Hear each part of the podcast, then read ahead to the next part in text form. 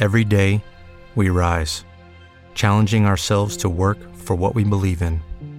At U.S. Border Patrol, protecting our borders is more than a job, it's a calling. Agents answer the call, working together to keep our country and communities safe. If you're ready for a new mission, join U.S. Border Patrol and go beyond. Learn more at cbp.gov/careers. Hello, it is Ryan, and I was on a flight the other day playing one of my favorite social spin slot games on ChumbaCasino.com. I looked over the person sitting next to me, and you know what they were doing? They were also playing Chumba Casino. Coincidence? I think not. Everybody's loving having fun with it. Chumba Casino is home to hundreds of casino-style games that you can play for free anytime, anywhere, even at 30,000 feet. So sign up now at ChumbaCasino.com to claim your free welcome bonus. That's ChumbaCasino.com and live the Chumba life. No purchase necessary. VGW Group. Void were prohibited by law. See terms and conditions. 18 plus. This is Kevin Conroy, and I am the goddamn Batman.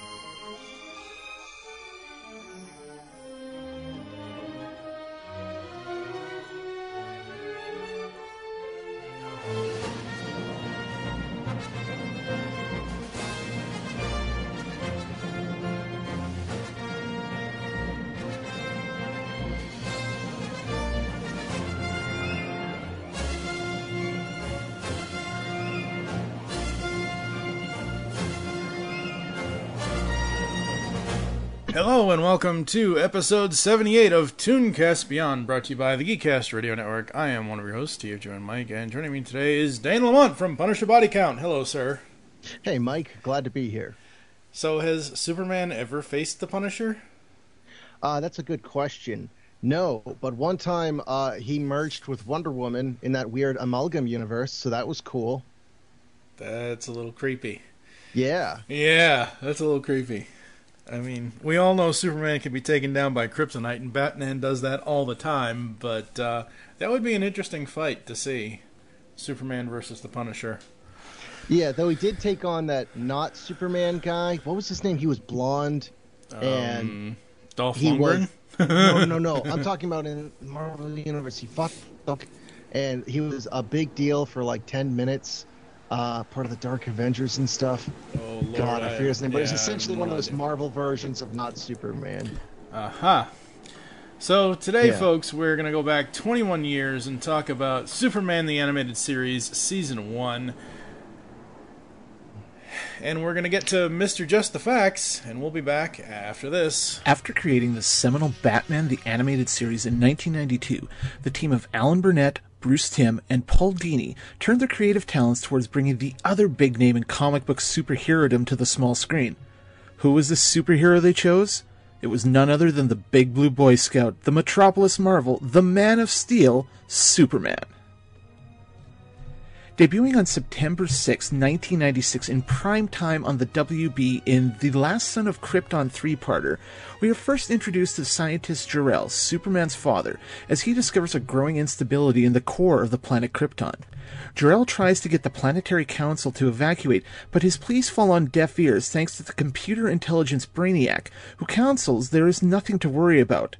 Jor-El then breaks into the computer core of Brainiac and discovers that he was right and that Brainiac is uploading himself to an orbiting satellite in order to save his programming rather than saving the native populace of Krypton.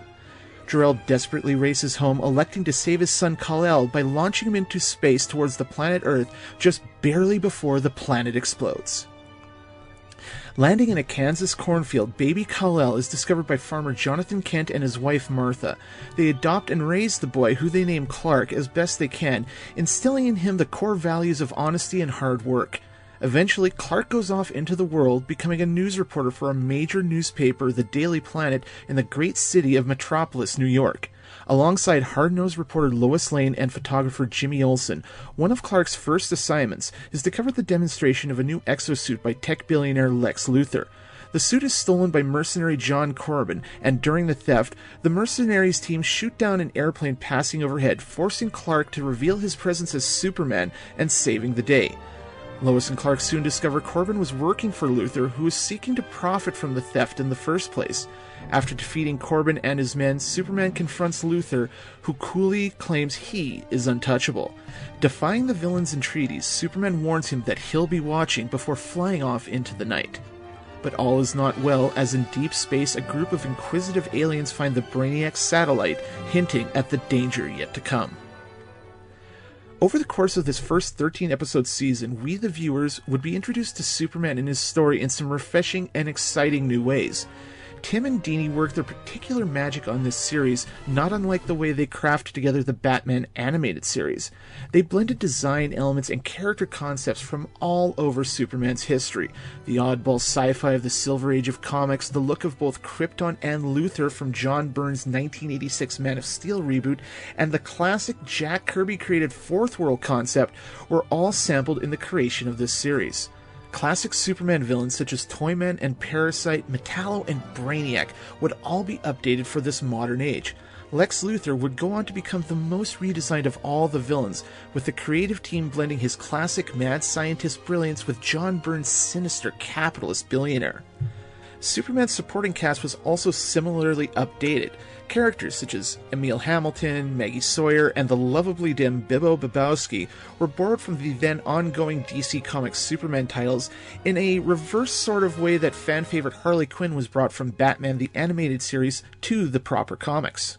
Superman the Animated Series would become the second series in the growing DC animated universe, which would go on to include series such as Batman Beyond, Static Shock, Justice League, and Justice League Unlimited. And just like Batman, the voice cast was also superb, being overseen by legendary voice director Andrea Romano. The Man of Steel was voiced by Tim Daly, who we know from the sitcom Wings on NBC. Dana Delany would voice Lois Lane in arguably one of her most loved incarnations, and the man himself, Clancy Brown, voiced Lex Luthor in a performance that has become as synonymous with the character as Mark Hamill has with the Clown Prince of Crime.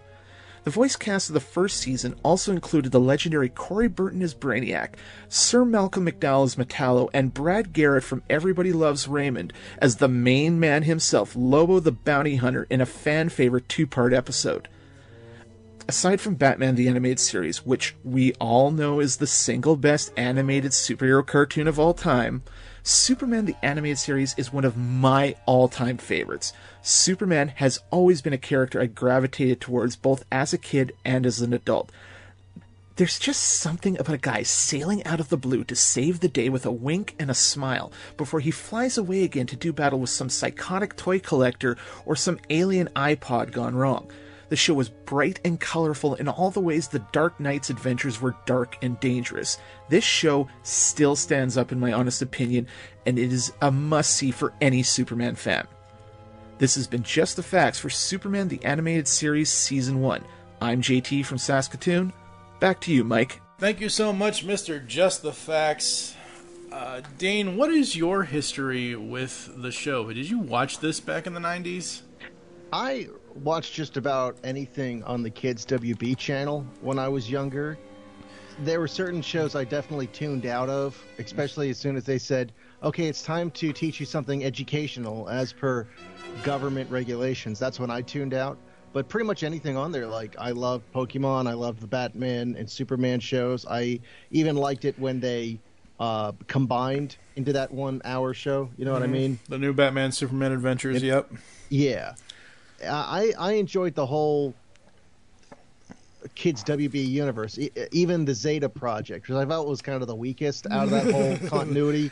But I, it was still fine, and that's actually kind of what I will be my opinion on Superman during this whole thing, especially this first season. It's fine, it's okay. Yeah, Zeta Project was a really, really bad spin off idea. Uh, Oh my god. Yeah, I don't know. Spun I'd out of Batman to see Beyond. how that. I want to see how that. Uh, I mean, yeah, yeah, it, it did have that Batman Beyond connection, but I have no idea how that kind of show got off the ground. It's like, okay, imagine this. It's a really cool robot with tons of gadgets, but he doesn't want to hurt anyone, and he's constantly running away. Like uh, it's a fugitive story. Just Jesus. Except he has both his arms, so he can't be a one-armed bandit. Exactly. Oh Lord! But yes, we are here to talk about the DC animated universe, Bruce Timm verse, Superman the animated series. When was the last time you actually saw this uh, this series? That's that's a really good question because with Batman the animated series, I will I'll come back to a few of those episodes at least once a year. They, I feel like those shows have a really good evergreen uh, replayability. Like they're all there's plenty of those shows that that I can watch and enjoy even if I've seen them so many times. With Superman, I remember I watched the whole series when it was on Kids WB, and then I watched the second half of the series sometime in college because we had one of those torrent networks that everyone just shared everything with.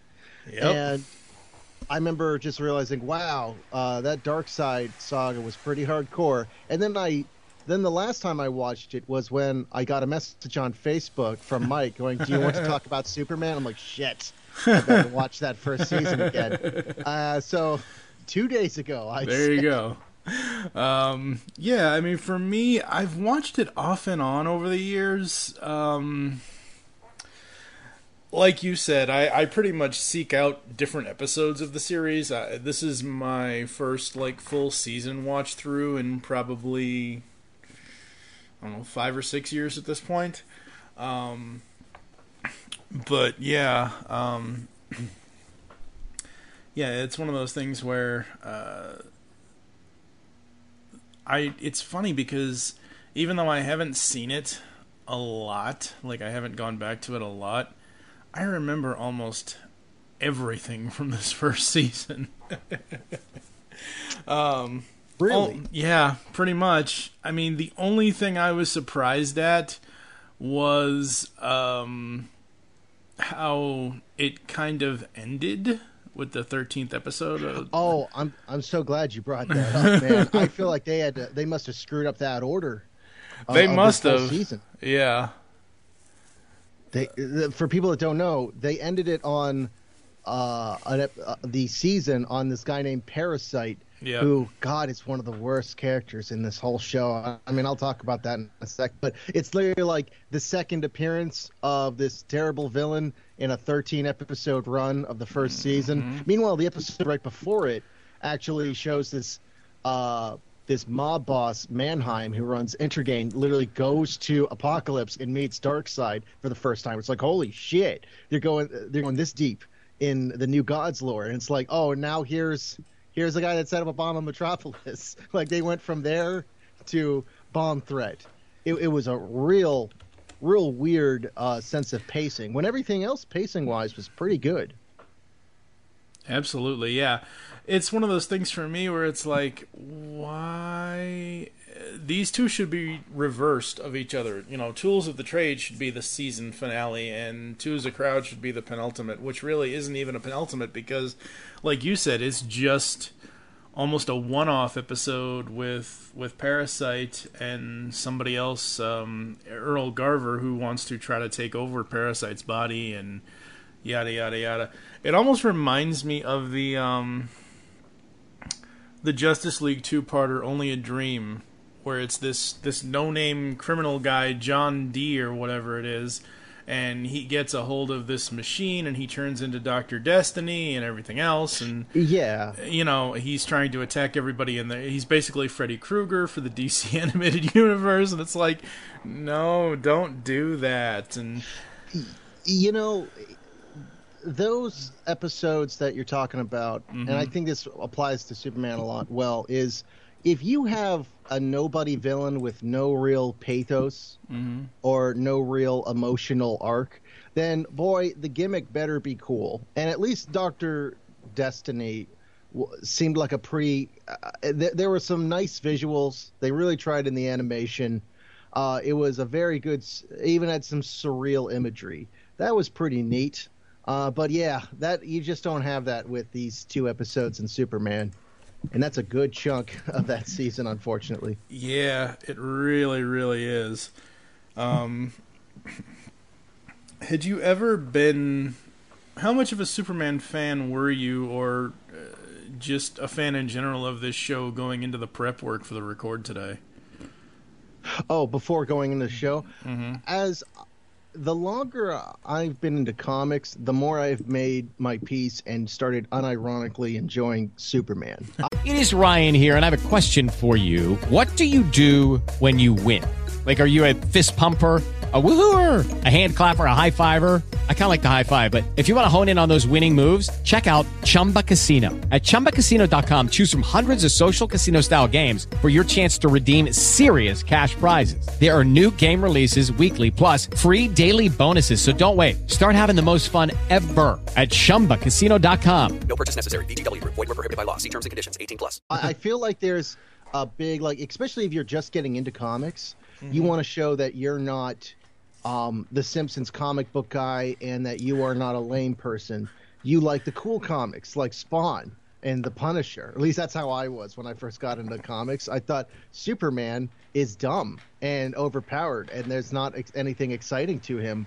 Um, and then when I just started uh, take a chill pill and actually read Superman comics, especially the ones that are, you know, that have stood the test of time and been in held in high regard. I'm like, oh wow, this is such an important character for superhero comics. It's almost like the sun in which everything else rotates around. Uh, it's everything superhero comics can be, and sometimes that can be a bit bland. But I'm glad Superman's there, just like how Jonah Hex is kind of the archetype for the mean uh, a- Western anti-hero. I'm kind of glad Superman's there, and I'm enjoying the Superman comics right now with uh, Superman basically being a family guy with Lois, and he's got his son, and they're and just the adventures of Superman being a dad and a husband, and Lois is in on it, and his and he's slowly training his son to be the new Superboy. They're just really fun comics now. So basically, what you're saying is because you like this, you were also a fan of Lois and Clark, The New Adventures of Superman from 1993. Oh my god, I have a lot of memories of that show. I used to watch that show with my grandparents. That was such a weird show. It was such a cool it- yeah. show. Oh, I loved it. It was shockingly like and anytime they brought in superhero stuff in the early 90s or whatever, it wasn't a cartoon, boy, it was kind of a shit show. But that mm-hmm. was actually like they brought in Metallo. They Yep. brought in like a lot of Superman stuff when all they really cared about was will these two people have sex? Well, like like how most 90s sitcoms were like back in the day. Mm-hmm. Yep. And Still are today to some level. Yeah, the greatest, uh, the greatest cameo I think in that one was probably George Jefferson as Toy Man, Will as Winslow Schott. Oh god, that was so funny. So yeah, Oh, yeah. Sup- Superman the animated series. Um, going through these first thirteen, I don't have a lot of negatives at all. Like, I think the only negative, and the creators, the producers, and all those people have already agreed. You know, because I've seen all the special features from the DVDs and things like that. They've already said they powered him down to a point where, by the end of this first season, he was, you know, he could be taken out with one punch. Because there were a couple of times in, I think, episodes 9, 10, and 11 where a robot hit Superman and he was down for the count uh, for a couple of minutes. You know, uh, this is one of those things I used to have a problem with. Like, oh, Superman, like, why didn't. Like, there's a lot of these episodes that if you turn into, like, the push up your glasses, and actually that wouldn't happen because Superman could hear that coming with his super hearing and he's his super speed. He could actually just read the entire library and figure out the, the crime. But, like, there's a good quote from Alfred Hitchcock that I just heard about a week ago, and essentially some reporter was asking him like, "How come the main character never calls the police, or the police never help the main character when he or she is being stalked by some crazy person?" And Alfred Hitchcock leaned back and he just said, "Because that's fucking boring." That's super boring. Just uh, oh, I called the cops and the the stalker got caught. Cool. This movie's gonna end 40 minutes early, I guess. And part of fiction is not only suspending your disbelief, but also making sure that you have a story. Like P- Superman kind of matches that post-crisis, like you said, powered down stage that they did when they kind of rebooted the DC universe back when that was a new and neat idea, and I and so they matched that in the TV show, but I never uh, the, the animated show.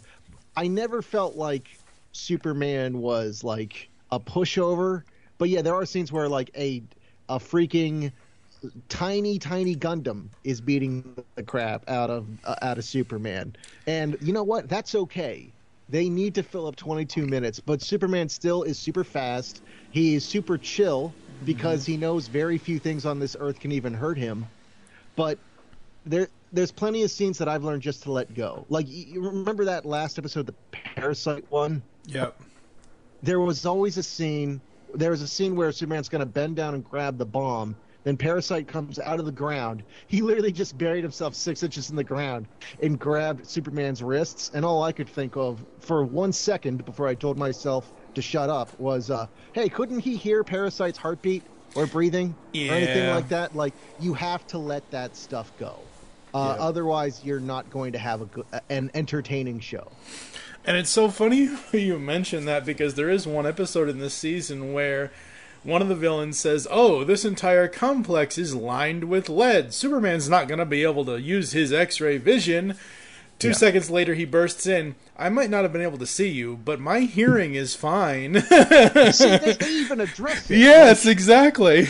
and this is actually one of the things I really like about the first season. Like, it's not amazing, but I like how the first season is mostly an escalation mm-hmm. of the world adjusting to Superman. Because mm-hmm. he's not just fighting. A- they don't even talk about aliens for five or six episodes or anything crazy. There's no magic or any like. Kryptonite comes in around episode four or five, and Yeah. even then it's considered this rare thing. But really, the first half and even into the second half, a lot of these things are Superman stopping heists and people just trying to figure out how how do we deal with this. Uh, maybe if we fire really big bullets, that will work, or, or something. It was actually a very clever way to set up a season. Things actually were built up over time, not just people understanding what Superman's about, how to react to him. Because eventually, villains are like, okay, let's drop a building on some people, so Superman has to go deal with that we can get away. Like they eventually figure that stuff out, and he builds up his Fortress of Solitude over time. Yep. It, it's very well paced for a kids show that's supposed to be shown in an episodic format, but things carry over. There's a real continuity here. Yeah, absolutely. Um, for me, they okay. So, like I said, this debuted in 1996, 21 years ago. If you go back to 1990, Yeah. I'm currently, sadly, at a point in our He-Man She-Ra podcast going through the new adventures of He-Man. Those are 22 without ads. They're 22 minute episodes, just like these are. Those seem like they take for one episode of that seems like it's going on for six hours. It is so bad. These I was done with these. I was done with the first eight in probably a day and a half. Whereas yeah, I was similar. They're very Yeah. easy watches. very very easy watches because the writing is so well done um, the character development the stories just all of it is just so so well done do you have a favorite episode or a favorite set of episodes from season one My all-time favorite episode of this season. I, I actually really liked the the first three part, uh, uh the three part pilot, I guess. last son of Uh, I- krypton yep Yeah, I, I like looking at that. I go, wow, this is this, this series is more adult than I thought it was, and I don't just mean violence, even though there is some strong level of violence, literally genocides going on in a couple of these episodes. yep But I really love the seventh episode, "The Way of All Flesh," with Metallo John. That one I felt. See, here's the problem with these Superman episodes. If the gimmick is kind of boring, then the episode kind of fails. Because with Batman, you at least have. There's not a lot of internal struggle going on with Superman. Hmm. I mean, at some point they get around to it in in the second and third seasons, but mostly Superman is just a guy that gets in the way of what's going on, and Superman has to react to it. Batman, there's an investigative level. He can have a close friendship level. Super like Clark Kent, I just realized, just doesn't have that many friends. He doesn't have a much of a society life No. in any of this. It's it's kind of sad. Yeah. But, uh, but that also limits. I mean, he's a reporter. He gets along with his coworkers and stuff. He hangs out with Jimmy. But there's not like once again, there's not a lot for Clark Kent to do if he's not doing reportering or or saying hi to his mom.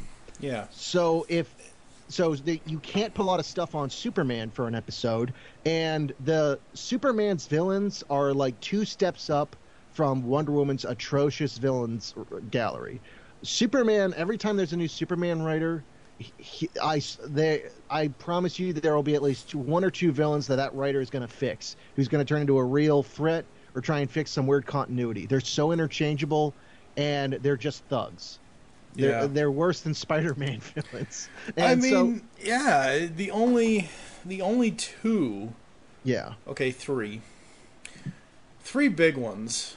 Essentially Mhm. Superman's big 3 are Lex, Brainiac, and Darkseid. The rest are kind Yeah. of eh, Three Stoogerish like.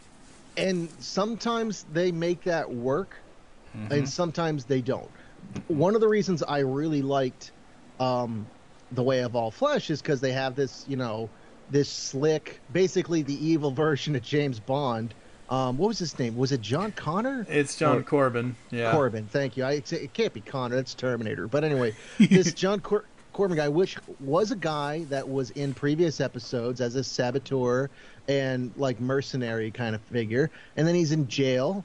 And he learns he has a virus going on. Even though he's living the high life in jail, he's gonna die. So uh, some scientist gives him an offer to, okay, I can't.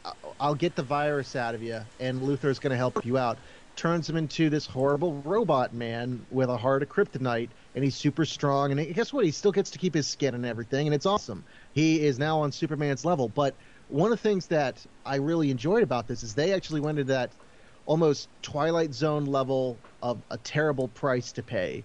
He can't feel, he can't smell, he can't taste anything, and they even they can't say it. But anytime he looks at a woman, he goes like, "I can't, I can't," and he throws a car. He's just saying like, "I can't even have sex anymore." like, I- I don't have, I don't have testicles. I like, and whether you like it or not, like our dicks like drive a lot of our actions in our lives, and this guy doesn't have that anymore. And Luthor says us, "Hey, you know, you'll adjust to it, and you're immortal." And to me, I just went, "Oh my God, that's right. This guy's immortal. He's gonna be like this forever. He's gonna, he's he's basically a vampire." But even vampires get to keep their dicks. This is terrible. And uh, just the way that the the voice actor reacts to this, and the the way they they take their time with this guy to show the nightmare of his situation. Yep. It was like a like Clayface in Batman. Uh, Yeah, it was on it really that was. level. Just realizing like, oh my god, I've lost my humanity. Because a lot of these other Superman villains, they're like, oh my god, I've turned into a freak. Cool. I guess I'm just gonna rob a bank or kill my boss. It's just that it's almost no reflection. But that episode was done so well. But I'm I'm talking too much about this. What was your favorite episode? Um, I love the opening three-parter, uh, uh, Last Son of Krypton. What I love about this is we get to see Krypton because normally it's like, okay, you go back to 1978, you go back to Superman the movie. that opening Krypton scene might have been, hmm, maybe the first five minutes, if that. That's being generous of the film. And then, you know, you have them sending him off, and the rest of that opening sequence is him growing and learning in the in the little space rocket thing and whatever else. This basically shows you, hey, look, this giant dumbass supercomputer is going to kill us all, and he's going to save himself, and no one's listening to to Kal-El's dad, Jor-El, at all, and the planet ends up exploding. But we actually get to see a lot of Krypton beforehand, and then as part two and part three come in, we see you know Kal's journey to Earth, and we see you know part three is great. Last Son of Krypton part three is so good because you have the first meeting of Lex and Superman, and just how annoyed Lex will get at Superman at the, the at that end scene where he's like, "Superman, come on in, take a load off," and he's just you know floating there in midair, just staring at him. Well, aren't you gonna say anything? Like, yeah, no, we're not saying anything. Um, I like that one. I do really enjoy Stolen Memories because again, it's it, Lucky Land Casino asking people what's the weirdest place you've gotten lucky? Lucky? In line at the deli, I guess? Aha, in my dentist's office. More than once, actually. Do I have to say? Yes, you do. In the car before my kids' PTA meeting. Really? Yes. Excuse me, what's the weirdest place you've gotten lucky? I never win and tell. Well, there you have it. You can get lucky anywhere playing at LuckyLandSlots.com. Play for free right now. Are you feeling lucky? No purchase necessary. Void where prohibited by law. 18 plus. Terms and conditions apply. See website for details. If you own a vehicle with less than 200,000 miles and have an auto warranty about to expire or no warranty coverage at all, listen up. CarShield has a low-cost month-to-month vehicle protection plan that covers more parts than ever. Visit carshield.com/audio to find out how you could pay almost nothing for covered auto repairs. Drivers who activate this vehicle protection today will also receive free roadside assistance, free towing, and car rental options at no additional cost. Get your free quote today at carshield.com/audio. That's carshield.com slash audio. it's continuing the Brainiac part of the story. Um, and then uh, the main man parts one and two. Oh, God, Superman and Lobo. That is just so hilarious. I was kind of surprised that this was in uh, this was in season one. Yeah. I, I thought this came in later seasons, but that's where I just felt they just said, okay, instead of setting stuff up, let's take a two episode break and just have fun and have someone Superman can punch for a while.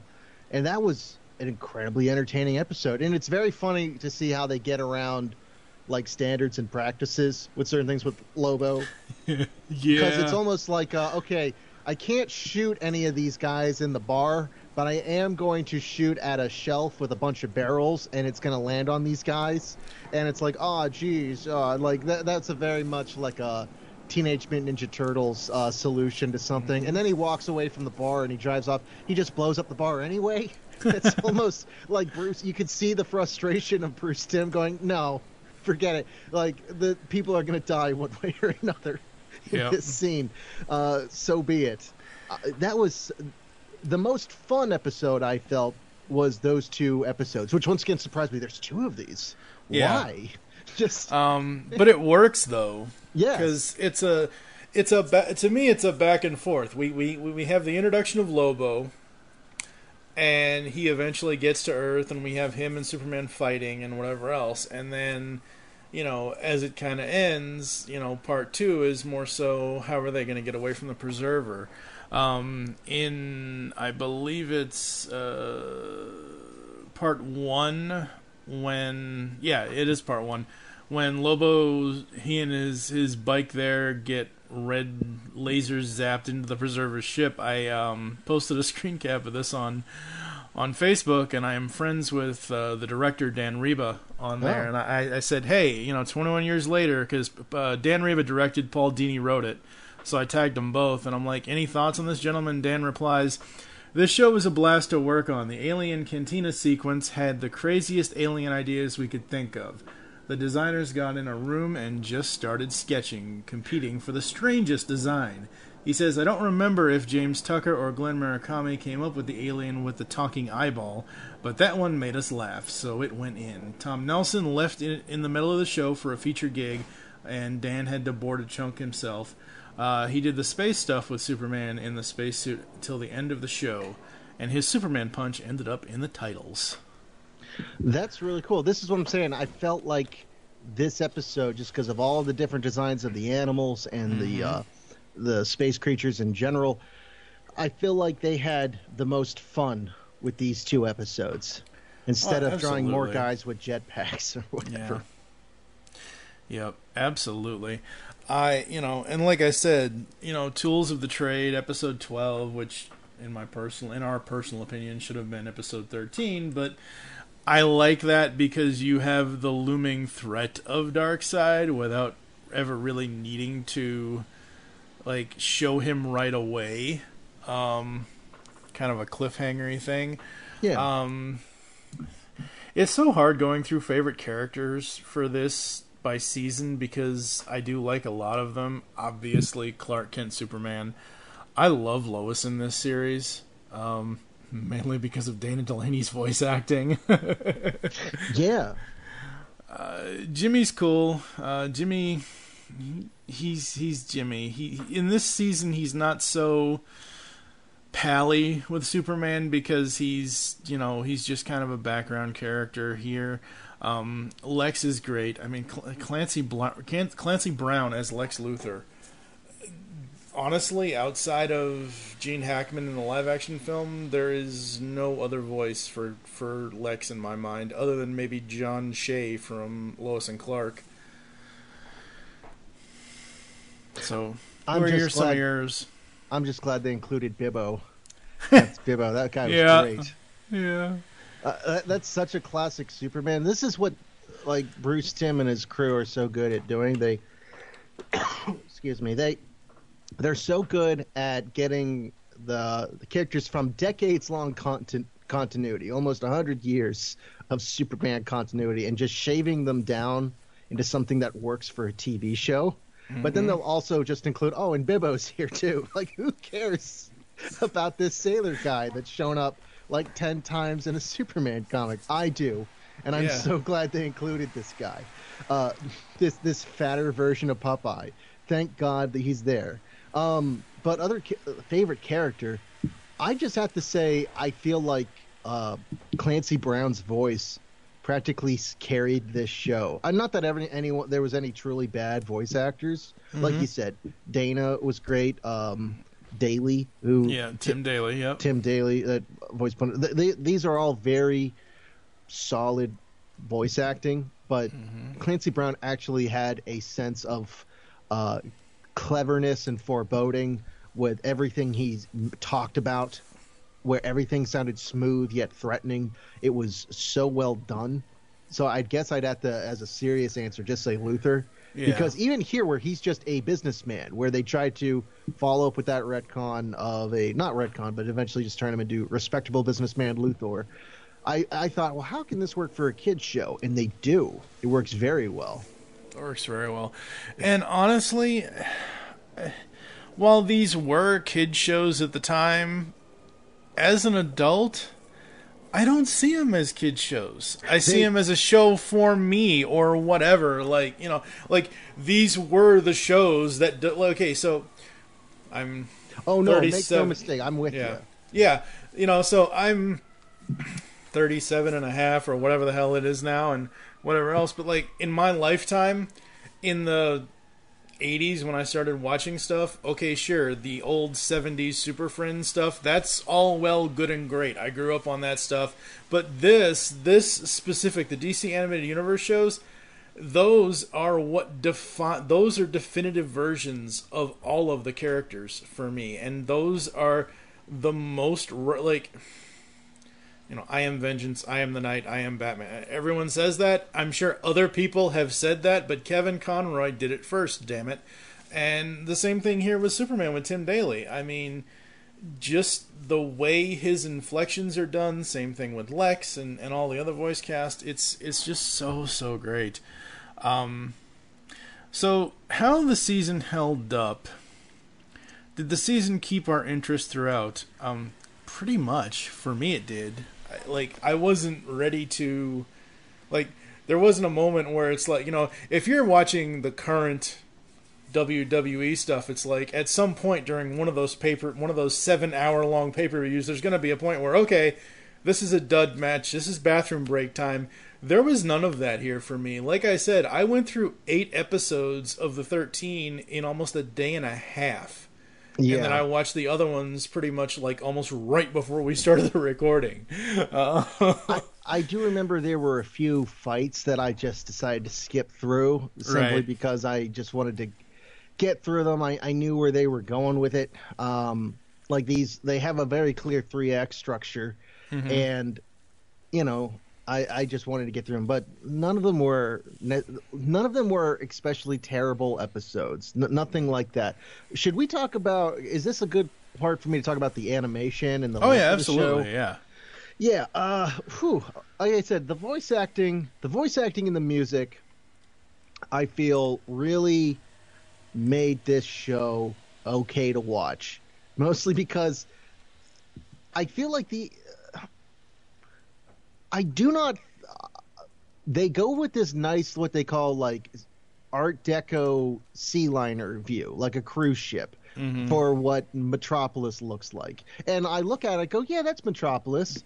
But it also kind of looks like nothing for me. It kind of looks like the Jetsons, but without the balls. Like there's, uh, it- they, they're trying to make it modern, but also we don't quite know what the internet yet is in 1999. So people will still fax things, and our computers are built into the desks. Like it's like what people in the 50s think the future will be like, but they're lazy about it.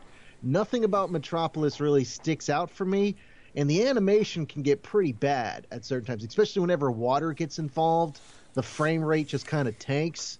Yeah. Uh, now th- these are fairly minor things, and I-, I do think the animation gets a little bit more streamlined and slick. There's also some slight anime influences, and that sometimes means shortcuts in the show.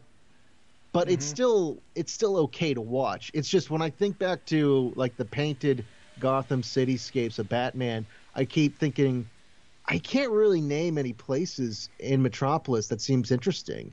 Uh, like the freaking farm looked more interesting and lived in than anything in Metropolis. Everything feels like a Barbie dream house in Metropolis that hasn't been lived in.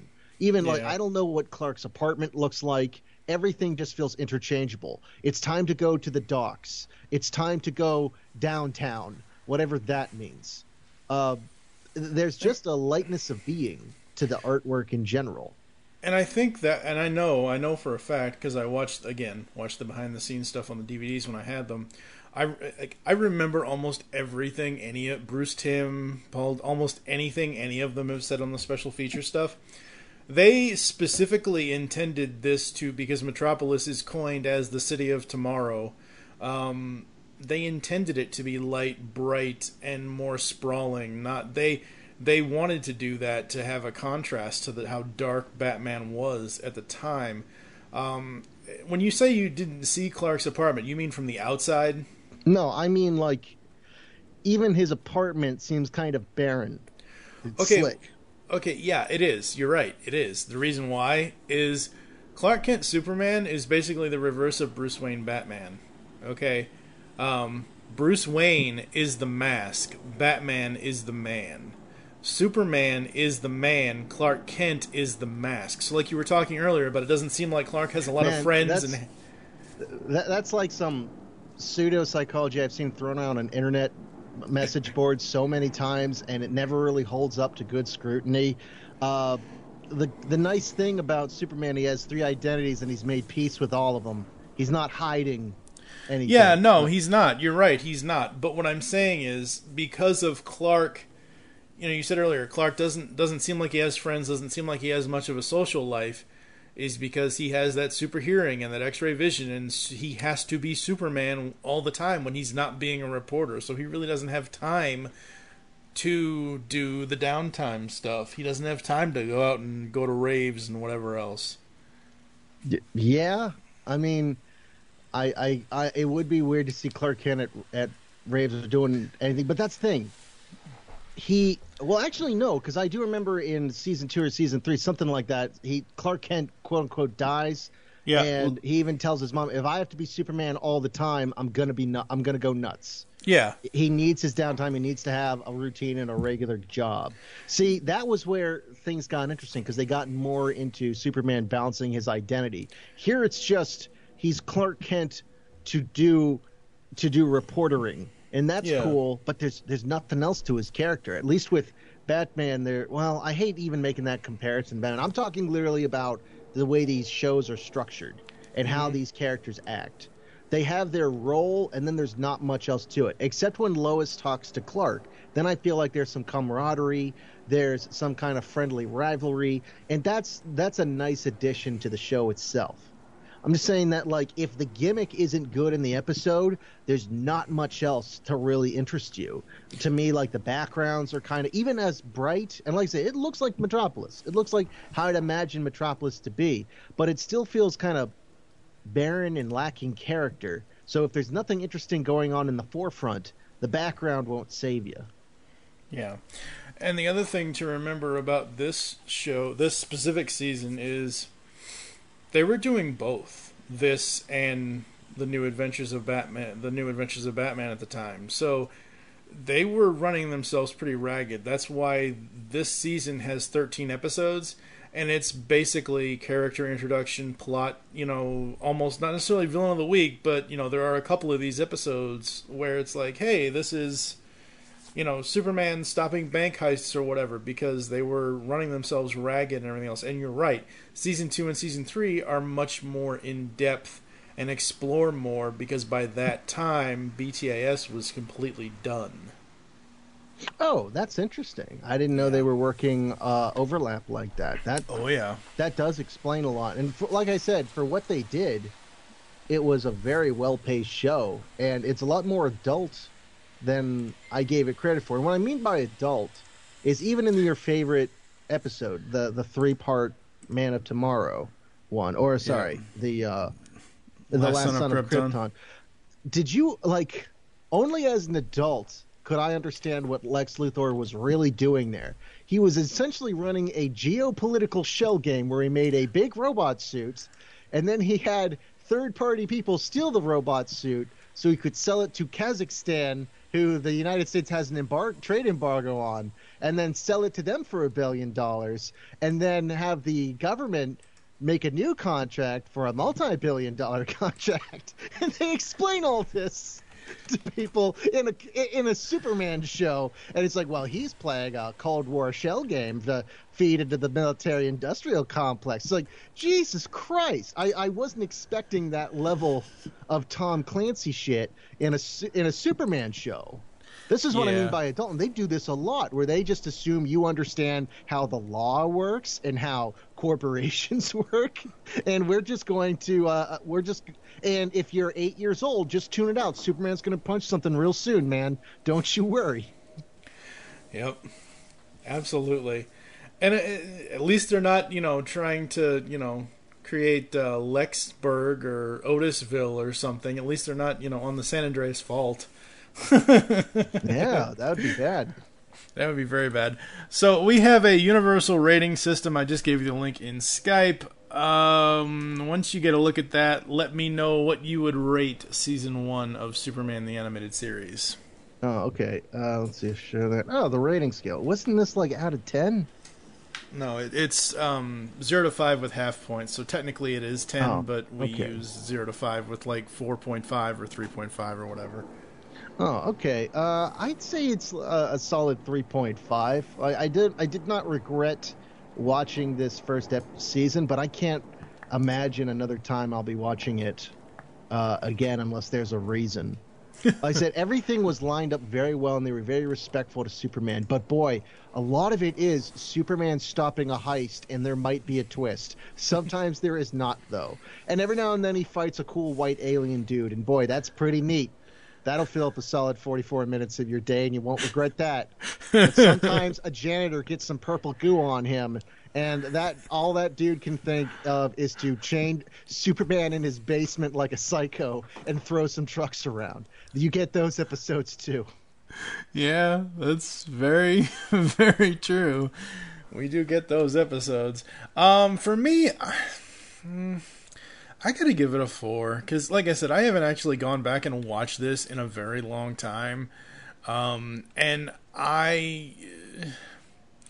You're right. It does need improvements, but overall, for a first season of 13 episodes, based on the fact that it was released in 1996, I think it really has stood up the test of time. Um, I really do, and I really, really dug it. You're right, Bibbo coming in, and the cool thing is Bibbo is also Brad Garrett. I thought that was hilarious, getting oh, him wow. to do that, and yeah. and uh, and Lobo as well. Um, but yeah, Superman the Animated Series season one, I will give a four to. Uh, Dane's gonna give it a three and a half. Um, we're going to take a quick break. We're going to come back with promotions and a bunch of other stuff after this. This is 80s action sensation Arnold Schwarzenegger and I'm here to tell you about the podcast I produce called Punisher Body Count. It's the net's best Punisher podcast, but don't take my word for it. Listen to the hosts. Punisher Body Count is a work in progress. To listen to this great show, you can find this on iTunes. Just search Punisher Body Count or come to our website, PunisherBodyCount.com. Dasien, the superhero webcomic. Dasien's got superhero antics and sexy girls. For action, comedy, mayhem, and more, read it now at Dasien.com. D A S I E N.com. Ah, brave new world that has such putzes in it. You know, kids, a lot has changed while your old Uncle Joker's been away. New Gotham, new rules, even a new Batman.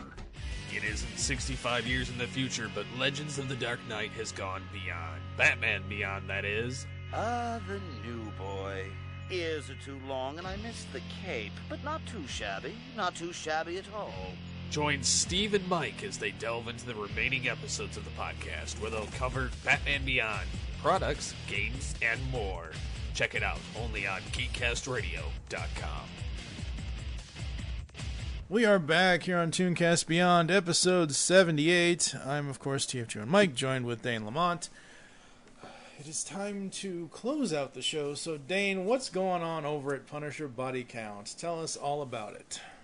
Well, we are, of course, going to be covering the Netflix show that's coming out uh, in a few weeks here in November. We have a lot of new members in our Facebook fan page that you can find on Facebook. That's the best way to keep up with not just Punisher news, but our own show, Punisher Body Count. So, the two places I'll recommend you to go if you're interested in the Punisher or just two guys that can't stop making dick jokes, you can. Ju- well, that my other co host, is, of course, of Jake Williams, guy that's slowly driving me insane, but uh, he's also a really good friend of mine.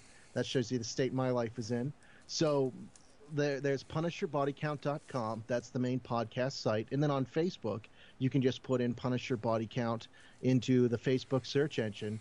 And after they've done tabulating all your data, they're going to send you to our page. And we'll invite you in. It's real easy. Awesome, awesome. Yeah, we don't need any more Dollar General hose. Oh man, Dollar General, that's classic. I We know it is. is. Had people from Great Britain visit America and immediately go to Dollar General to like take pictures and stuff, like in some kind of goddamn landmark. I'm like, Jesus, dude, go see the Statue of Liberty or something. Don't waste your time. Oh, there's so many of those jokes now. Now, now the main joke is I'm going to have a stroke or heart attack any day now. Like they've made memes about that. Oh, it's pretty, no. pretty terrible. well, you know, yeah. I yeah, it's holy crap, you're right. It's November already. I forget I, I didn't forget that Punisher was coming, but I knew it was after obviously we saw Defenders and all that and everything else, but Yep, fingers crossed there's not more terrorism or shootings. Otherwise, you know, who knows? 2018 maybe? Yeah, really, ain't that the truth? Yeah. Um if anyone's looking for Superman the Animated Series, um all three seasons are on DVD. Also, you can get the complete series, which is essentially just all three seasons in one package as well. Uh, I will put links to Dane's. Uh, I will put links to Punisher Body Count and, and the the website and the Facebook page and all that in the post, so everyone can click on those and head on over there and listen to them talk about some Punisher comics and other Punisher related stuff. Uh, what is the state of the Punisher comics nowadays? I, I've looked in the group every now and then, but Oh, sure. Well, um, here here's the thing. Um, now, now, what's interesting about the Punisher is we just had our first like long-term um, writer that was a woman named Becky Cloonan. Mhm. Most people say that her uh, run was about good to average. Like what um, the the run got amazing toward the end. You, you know, like in a comic book series, you know, a, a series is going to end when they just start doing a bunch of one-shot stories, and Mhm. everything before has been like six parters or bigger and they're just kind of running out the clock. What was weird is she did this giant 12 part epic about the Punisher trying to destroy this drug ring across the northeastern part of the United States, and it was it was okay but kind of boring. Steve Dillon's artwork carried it. Unfortunately, Steve Dillon died during this run, and the art got a little shaky. Then when they got to these one these one shots where Frank is literally just like a concerned citizen, like neighborhood watch Frank Castle just helping the common man out in Brooklyn. Those were really entertaining stories, and it makes me really sad that it, they're gone. Now, what it's being replaced with is Punisher War Machine, because uh, Rhodey got killed in he. It was Rhodey's turn to die in one of the latest like Civil War tie-ins, or actually he died in the main Civil War two story. So now, oh man, who's going to be War Machine? The the clear answer is a guy that had no connection to Rhodey, Frank Castle. So now Frank Castle's a robot man. It's pretty cool, dude. more more cool stuff from the House of Ideas. Yeah. Um. I'm not so sure a Punisher robot is gonna work. oh no, he's the man inside the robot. And what's funny is we've made jokes about this, but we said so like Frank's taken on the role of like one of the few original African American characters that Marvel actually had. And but the thing is, Frank has been a black man before. In the in the early '90s, he took uh, plastic surgery to hide from the kingpin, and the Mhm. plastic surgeon turned him into a black man. It was a fascinatingly bad story. Uh, like even the writer Mike Baron has disowned it. but, but literally, him becoming a black man through plastic surgery is a more interesting idea to me than making him War Machine. However, I will say that a lot of the uh, listeners enjoy the writer who's currently on, whose name I can't remember. So I'm going to try and go into it in a fair, uh, you know, a, a try and fair state of mind. To me, it's another, uh, it's kind of another gimmick. Just when the Punisher was getting good in the regular universe. Yeah. Uh, but failing all that, Garth Ennis is back. You can read more Punisher Max comics with Punisher the Platoon. It's it, you can uh, learn about Frank Castle during his first tour of Vietnam before he ever turned into a psychopath, and it is wonderful comics. Beautiful art by Goran Parlov. Awesome. All right, Yeah. folks. Uh, at some point, I don't know when, but maybe sometime in 2018, I will have Dane back on for Superman the Animated Series Season 2. Oh, that'd be wonderful. Because that's not currently in the plans right now. It was going to be, but it. I'm sure you got a big rotation. yeah, uh, pretty much. Uh, coming up next, we're going to be talking more superheroes. For now, though, that's going to do it for this episode of Tooncast. I'd like to thank you for joining us here on the show, and of course, we invite you to get in contact with us and leave feedback for the show. Visit the website, geekcastradio.com. Uh, you can email us, feedback at geekcastradio.com. Just put in Tooncast uh, Beyond Episode 78 feedback or whatever you want to do. Leave the show's feedback in iTunes. Please do this. Follow us on Twitter. At Tooncast Beyond is the show Twitter. I am at TFG and Mike. What is the PBC Twitter, Dane? Oh man, good question. I think if you just type in Punisher body count, you'll see us. But we mostly just use that for updates. I'm pretty Okay. bad with Twitter. Become a fan on Facebook. Go to facebook.com slash Geekcast Radio Network. And as Dane said earlier, you can also check out Punisher Body Count over there as well. We hope you enjoyed this episode of Tooncast Beyond and wish you'll join us next time when we will be giving you our thoughts on X-Men the Animated Series Season 4. For now, I am TFG and Mike with... Oh, Dane Lamont. Thank you for listening. Until next time.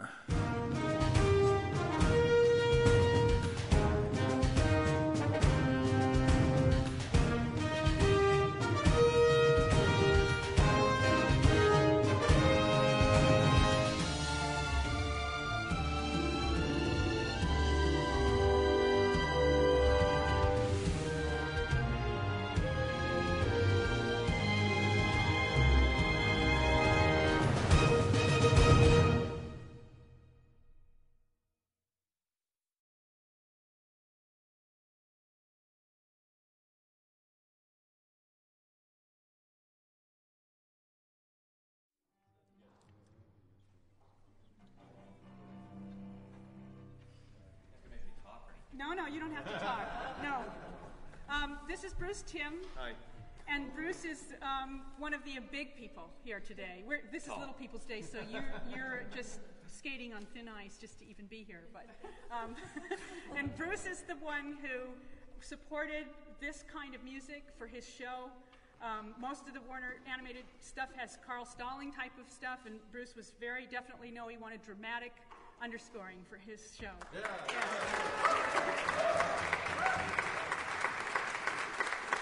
Plus, plus he's the one when Warner Brothers said, "Well, now that we've recorded, you know, 30 some odd of those, can't we just track the rest?"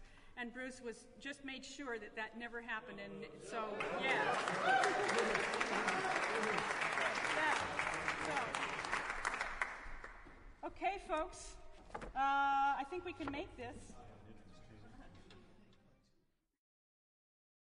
Lucky Land Casino asking people what's the weirdest place you've gotten lucky? Lucky? In line at the deli, I guess? Aha, in my dentist's office. More than once, actually. Do I have to say? Yes, you do. In the car before my kids' PTA meeting. Really? Yes. Excuse me, what's the weirdest place you've gotten lucky? I never win and tell. Well, there you have it. You can get lucky anywhere playing at LuckyLandSlots.com. Play for free right now. Are you feeling lucky? No purchase necessary. Void where prohibited by law. 18 plus. Terms and conditions apply. See website for details.